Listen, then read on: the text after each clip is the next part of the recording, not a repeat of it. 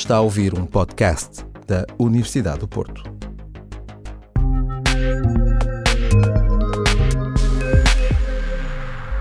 Olá, bem-vindos ao Library Talks, uma série de podcasts sobre a temporada de outono dos Friday Noon Seminars, que acontecem todas as sextas-feiras no Instituto de Investigação e Inovação em Saúde, i3S Universidade do Porto. Semanalmente, vamos dar a conhecer cientistas e os seus trabalhos em áreas tão diversas como a biologia celular, imunidade, cancro, genómica ou nanotecnologia. Forma, estrutura e função. Com três palavrinhas se desenham danças entre células e dentro da própria célula. Uma dança de assimetrias e polaridades. Frequentemente, pensa-se numa célula parecida com um ovo estrelado, com o núcleo no centro e vários organelos distribuídos aleatoriamente. Mas isso nem sempre corresponde à realidade devido ao que se chama polaridade, uma característica fundamental de quase todas as células. E qualquer que seja a forma como essa polaridade se manifesta, existem fatores determinantes que orientam uma série de funções celulares, desde a forma da célula, a sua adesão, a migração e divisão celulares, a absorção ou liberação de moléculas e até mesmo o próprio destino da célula. Apesar da polaridade celular ser tão importante, ainda há muito por saber sobre os mecanismos que a determinam. Por exemplo, como é que se geram as assimetrias na configuração de uma célula. Análises genéticas em vários organismos modelo, incluindo vermes, moscas e sapos, mostraram que determinantes da polaridade nas células são preservados ao longo da evolução das espécies no reino animal. O trabalho do nosso entrevistado de hoje, Nate Goehring, foca-se em compreender esses mecanismos de polaridade logo quando acontece a primeira divisão celular do embrião.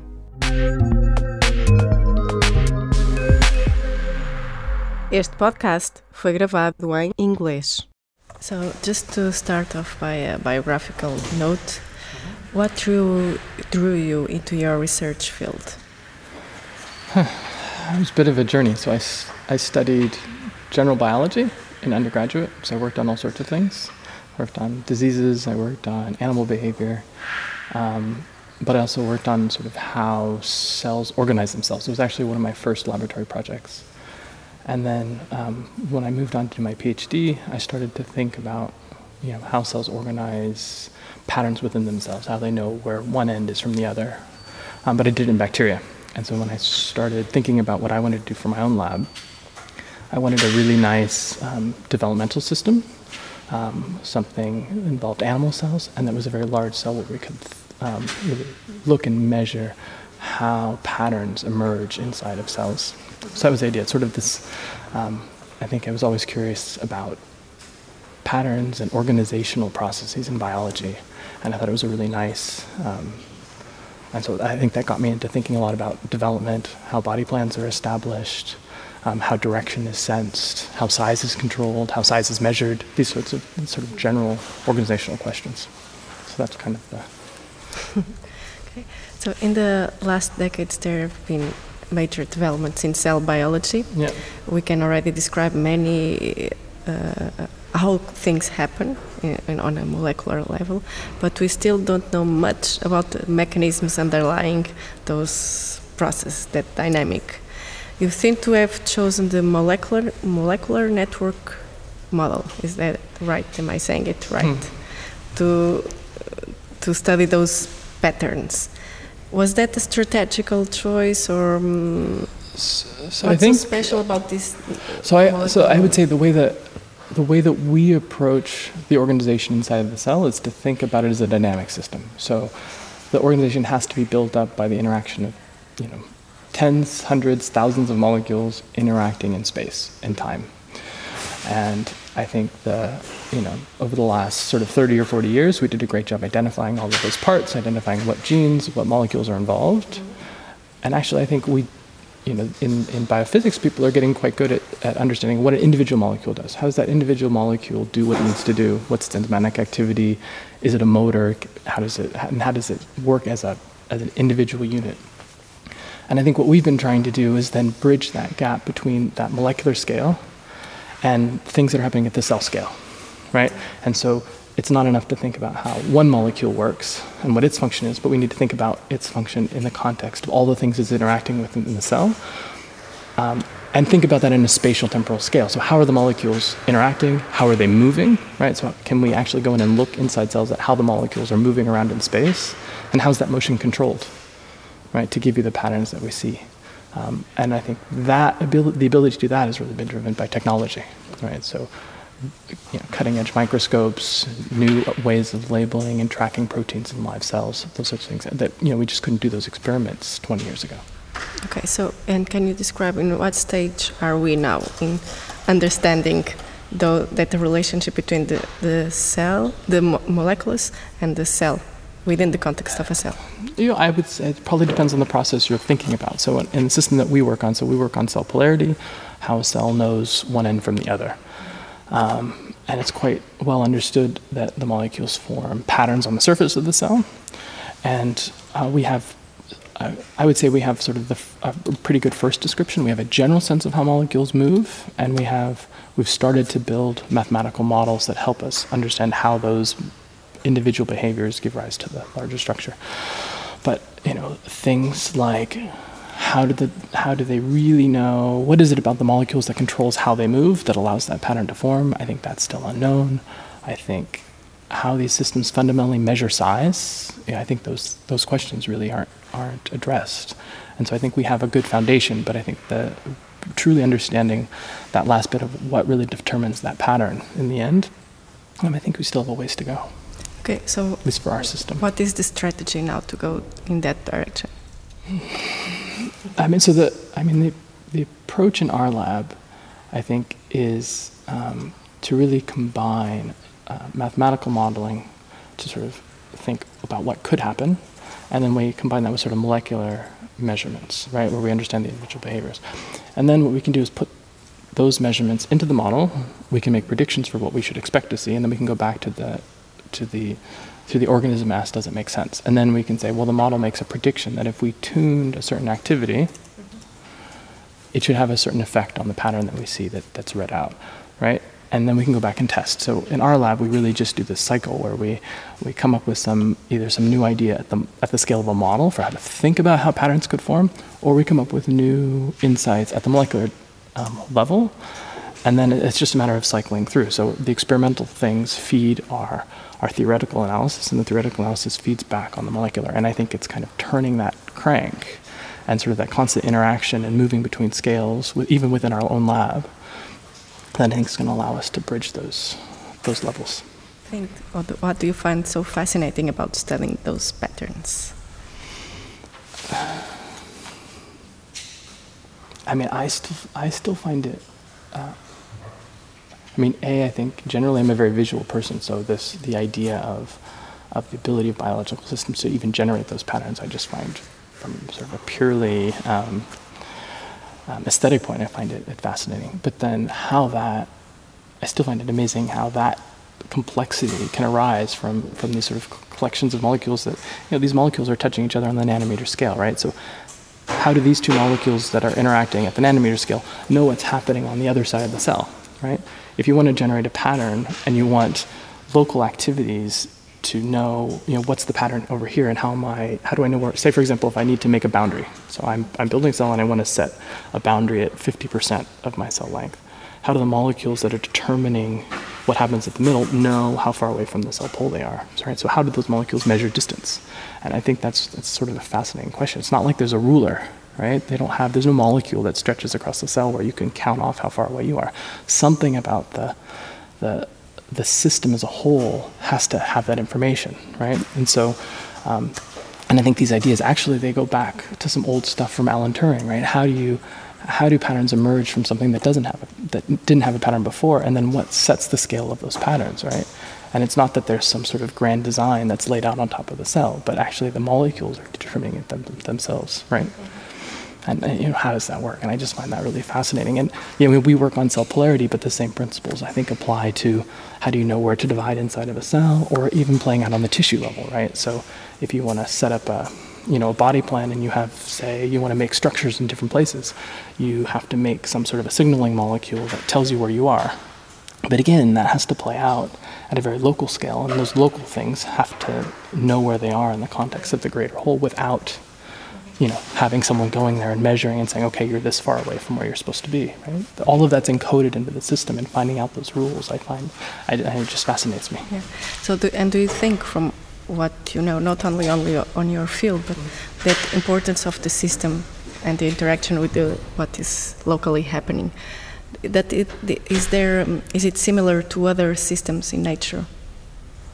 Do you find like a parallelism? Let me just make sure I understand the question. So are you asking whether the system we study has parallels everywhere else? With others in nature. If you find a consequence of the system. And so I think there's two levels to that. One is the particular system we work on. We work on the embryo of a nematode worm, C. elegans, right? So, and we use that as a model, but those same proteins they're active in your brain, they're active in your skin, and so in terms of relevance to human biology, that's clearly the case. In fact, these proteins are conserved throughout all animals. So at that level, I think what we learn is very informative in that sense. But the thing that I really like about our work and sort of the subject we've chosen is that exactly what I was saying, that concept of how dynamic systems and collective behaviors of small molecules give rise to patterns at scales that are much, much larger.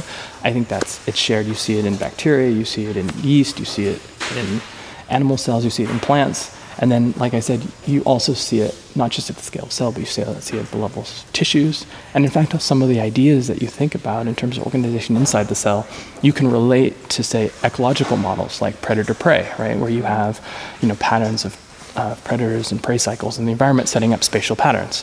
And you can actually use similar models like that to understand how some sets of proteins set up patterns inside of a cell. So that sort of the idea that these basic principles transcend different scales of biology, I think is quite impressive.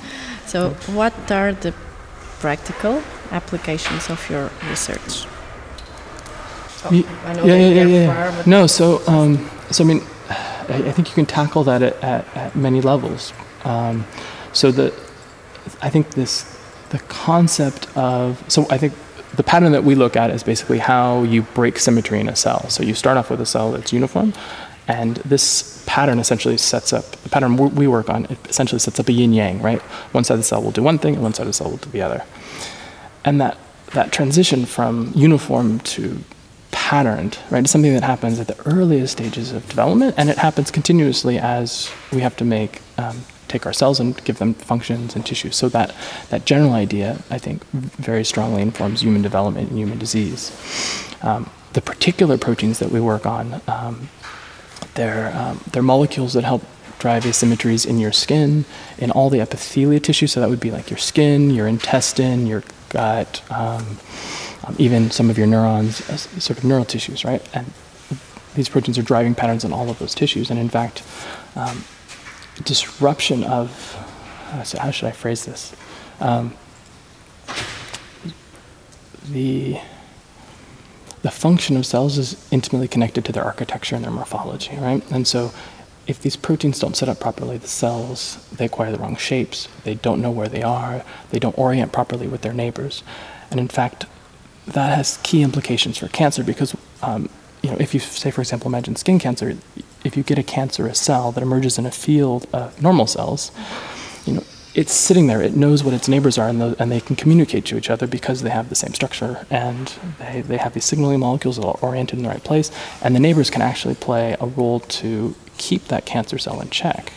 But if that cancer cell loses its identity, and part of losing its identity is losing its morphology and losing its sense of direction, that can cause that cell to, say, come out of that layer and metastasize, for example, right? So, and in fact, some of the work we've done in our lab has actually been in collaboration with pharma companies that are developing inhibitors of the molecules in our pathway, that they're trying to develop as cancer treatments. Now, we use them in the lab to truly understand the fundamental biology of how these molecules are working, but then what we do goes back and helps them understand how is their drug working and what are the likely predicted effects of applying that drug in different contexts.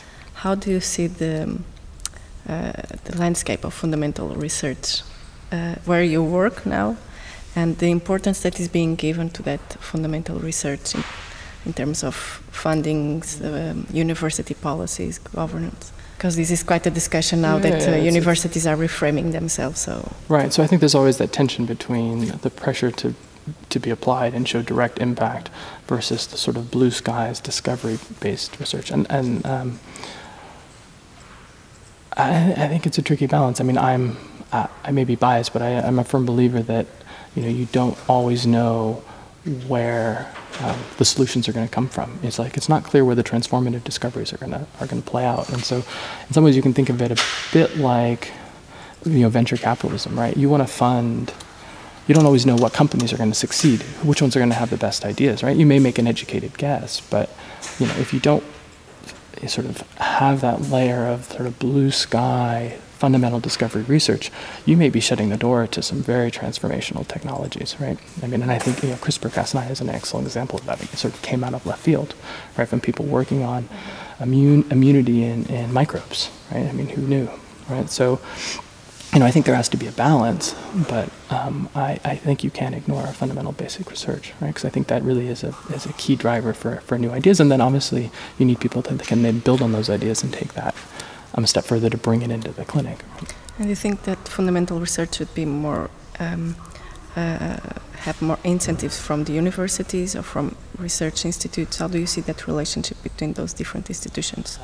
I think the problem is, right, universities are caught between a lot of sort of competing pressures. At least at the Crick has taken the view that we really want to fund fundamental discovery research, but we're cognizant that we should keep your eyes open to how those discoveries can be translated, and whether that's technology transfer or whether that's direct patient impact or whatnot. But at least where I am, it's very supportive of that kind of funding. But I know it varies a lot between institute and it varies a lot between countries, right? So I think the UK is still quite good at funding fundamental discovery research. So the main role of a university for you would be more research oriented or teaching oriented, or balance between? Well, I think it's balance. I mean, I'm in a unique place. So the Francis Crick Institute is primarily a research institute. So people do some teaching, but it's not our primary responsibility. And we do have a training responsibility, mentoring responsibility for scientists at the postdoc and PhD level, but we're not generally interacting a lot with undergraduates. Now, I do some teaching because I have an affiliation with the university, so there I do teaching, and it's clearly a critical role, right? But I think at the university proper, that's obviously. Mm-hmm. So back to your research path. Could you identify or define a turning point in your research career so far? It's very difficult for me to sort of look back and say, like, I woke up that day, this happened, and it changed my life forever. I don't know if I have anything like that, right? I think it's been for me a very continuous evolution, and I tend to, at least, like, for example, I mentioned. During my undergraduate days, I tried a lot of things, right? I worked with lemurs from Madagascar, trying to understand how they forage for behavior, and how they can find food, right? And then, the next year I worked on how Vibrio cholera evolves as it sort of comes into a new country and spreads, and I kind of just sort of drifted between different ideas, but my direction sort of slowly focused to what I'm doing now. So to me, it sort of was this very gradual process of ending up where I am. Now, I think one of the key events for me in terms of changing how I approach the problems was really where I decided to go do my postdoc. So I did my PhD at Harvard in bacterial genetics. So it was a very genetic approach, really focused on genes and molecules. And I did my postdoc at the Max Planck Institute for Cell Biology and Genetics in Dresden, in Germany. And one of the reasons I went there was that it had this affiliation with another Max Planck Institute for Physics of Complex Systems. So there was these two institutes, one thinking about developmental biology and one thinking about physics of biological systems. And there was an incredible interaction between those two institutes. And I thought, I really wanted to move into an area where we could think about answering biological questions from a very quantitative perspective, and also thinking about, biology through the lens of physics. And so by going there, I think it gave me a very different worldview on how to approach the problem. So rather than thinking about what genes drive the process I'm interested in, I'm really trying to understand this idea of how patterns emerge at different scales from underlying physical properties of molecules. And so I think that was a perspective shift that was really driven by that choice of where to go for my postdoc, and the unique environment, I think, that Dresden had at the time. And so, in fact, that's sort of one of the things that we're trying to do at the Crick, is to build that idea of multidisciplinarity into the Crick, bring in these different fields to really spark those sort of new perspectives, right, that maybe you weren't necessarily thinking would impact you. So do you have any collaborations here with Eric or some researchers from? No, so I don't have any active collaborations, but I have to say that I know Eureka's work from I think when he was doing his PhD, and since then, and it's influenced a lot about sort of our thinking about how the system works. So right, so they've worked on Drosophila flies and done incredibly good work there, and we've borrowed some of those ideas to think about it in our system. Okay, so just last question. If you had to define a research agenda for cell biology, what would be the major questions? Because, you know, in life sciences, there are always still scientists who think that all the major questions have been answered already, and there are others who think otherwise. So where are you, and what would you say would be the greatest challenges? I mean, I think it gets back to this idea of emergent scales, right? Really moving from thinking about individual molecules and interactions and genes to these sort of emergent properties that only really come out when you think about collective behaviors of molecules in systems. And I think it's a challenge because it requires new types of data. It requires people that can do mathematical modeling to really understand how those behaviors would play out on different scales. And I think you are seeing that, because there's I'd say the last 10 years or so, you've seen a huge influx of people with that kind of thinking into the field, and I think it's changed the way we look, but I think we're just starting in a sense. So I'm pretty confident we have a ways to go before we solve that problem. Okay. Thank you so much for your time. Thank you. It's a pleasure. Para ouvir mais, subscreva os podcasts da Universidade do Porto em noticias.up.pt.